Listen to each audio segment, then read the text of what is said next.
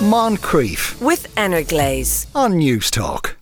Now, no one likes a spelling test, except perhaps in France, where thousands of people turned out to take dictation right in the centre of Paris last weekend. It was the largest such competition ever staged. The Paris based journalist and author Lara Marlowe is here to tell us a bit more about it. Afternoon, Lara.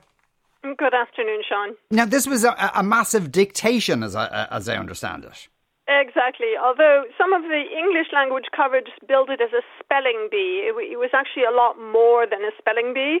Um, they arranged 1,779 desks uh, in formation on the Champs Elysees, which was closed to traffic. And the, the photographs, I encourage uh, your listeners to, to look it up online because the photographs are amazing. It, it, it's very incongruous to mm. see the Champs Elysees turned into a classroom. Uh, there were three sessions in the afternoon at 2, 4, and 6 p.m. They had 50,000 people apply to participate in this contest, and only a, a few over 5,000 were chosen to do it. Um, there were three texts, as I, as I mentioned. Uh, the first one was read by a television radio personality called Augustin Trapenard, whom I had the the uh, good fortune to talk to about it afterwards.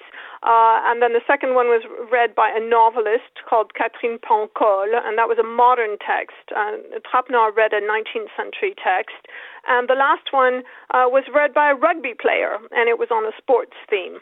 Uh, but it's interesting, it, it shows you how difficult the French language is that of the more than 5,000 people who participated, not a single person had a faultless copy. Uh, the best word. anyone did was one mistake. Yeah, and, and was it marked on, on spelling, just on spelling? Uh, spelling and punctuation, but right, you have yeah. to remember that in French spelling, the accents count. And there's an acute, a grave, uh, a circumflex, a lot of accents. And not only that, you've got to have the past participle and the adjectives in agreement with uh, it being masculine or feminine. I mean, it's it's very complicated writing French, I'm afraid. And the, and the ages of the people who took part in this, Laura, there was a wide range. Absolutely. I mean, there were there were I about one woman who was 65 years old and retired. Um, there were there was a 10 year old. Uh, so that gives you an idea of the age range. There was also a very wide variety of, of social classes and, and milieu. That was the, the goal of it.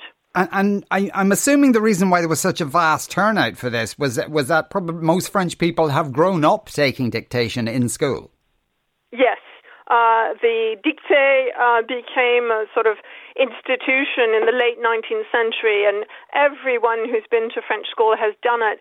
But it should also be said that uh, about 38 years ago, a man called Bernard Pivot, uh, who was a literary critic and who had a very, very popular television show called Apostrophe, Apostrophes, um, started his dictée and he he basically turned it into a parlor game. I mean, he, he it would be broadcast every year, and and French people would sit in their homes at the dining room table and huh. and write it down, and then check it with the the the text when it was released. And and you know, I I've known people to go around boasting, oh, I got you know, I only made one mistake on Pivot's dictée, and so on. So he popularized it, and now there there are younger uh, literary types who've kind of taken over his mantle. Um, there's a, a Franco-Moroccan writer called Rachid Santaki, who's in his 40s, who was the, the master of ceremonies on Sunday, and uh, Trapenard, whom I interviewed, um, is half. Pivot is now 88 years old, so he's he's not and he's ill. Uh, but Trapenard has an, a new literary um, television show, primetime television, mind you, hmm. uh, called uh, um, it's called the La Grande Librairie, the big bookstore. Uh, and Trapenard is also the patron of an NGO uh, called Libraries Without Borders. And one of their main goals is to fight illiteracy. And I, w- I was kind of shocked because in a country that cares so much about its language and about getting it right, it appears that 7% of French people are illiterate, which is one of the highest rates in Western Europe. My now, it, it, is the, the the fact of people coming from other countries to come and live in France a factor in that? Are they illiterate in French, but perhaps um, not in another one, language? one assumes so. I haven't I haven't delved into it, but I think that is probably a factor. He said that there's a, a huge disparity according to region and social class. So I I suspect that if in you're you're in one of these sort of rust belt areas that's that's really impoverished, um, I would think, you know, pe- people who, who vote for the extreme left and the extreme right tend to come from the poorer areas. They tend to have a lot of immigrants, and and those people, you know, the schools, the quality of the schools is very poor in those places. Um, it's also a fact that the more books you have in your home, the more likely you are to read and mm. write and do well in school. Yeah. Um, and and that's something that Libraries Without Borders uh, is is trying to, to change because they're giving books. They're, they're they're setting up libraries all over the place and and trying to uh, encourage people to read, which was also the goal of of this uh, Grand Dictée. Aside from getting into the Guinness Book of World Records, they wanted to attract people to books, to reading, to literature. Mm, it's it, it's interesting, really, because dictating something to kids in school sounds like an old-fashioned way of uh, of teaching something, yet it seems to be hugely popular in France. Yes, I mean it, it, there's a lot of nostalgia about it, um, and and the organizers admitted that it's kind of an exercise in nostalgia. But I think in in our age of you know the internet and everything being digital, there's something really refreshing about going going back to uh, a, a text that was written in 1869. Uh, and is quite flowery. It's about the, the period when the popes resided in Avignon, what a hopping place Avignon was when the papacy was there mm. instead of in, in Rome.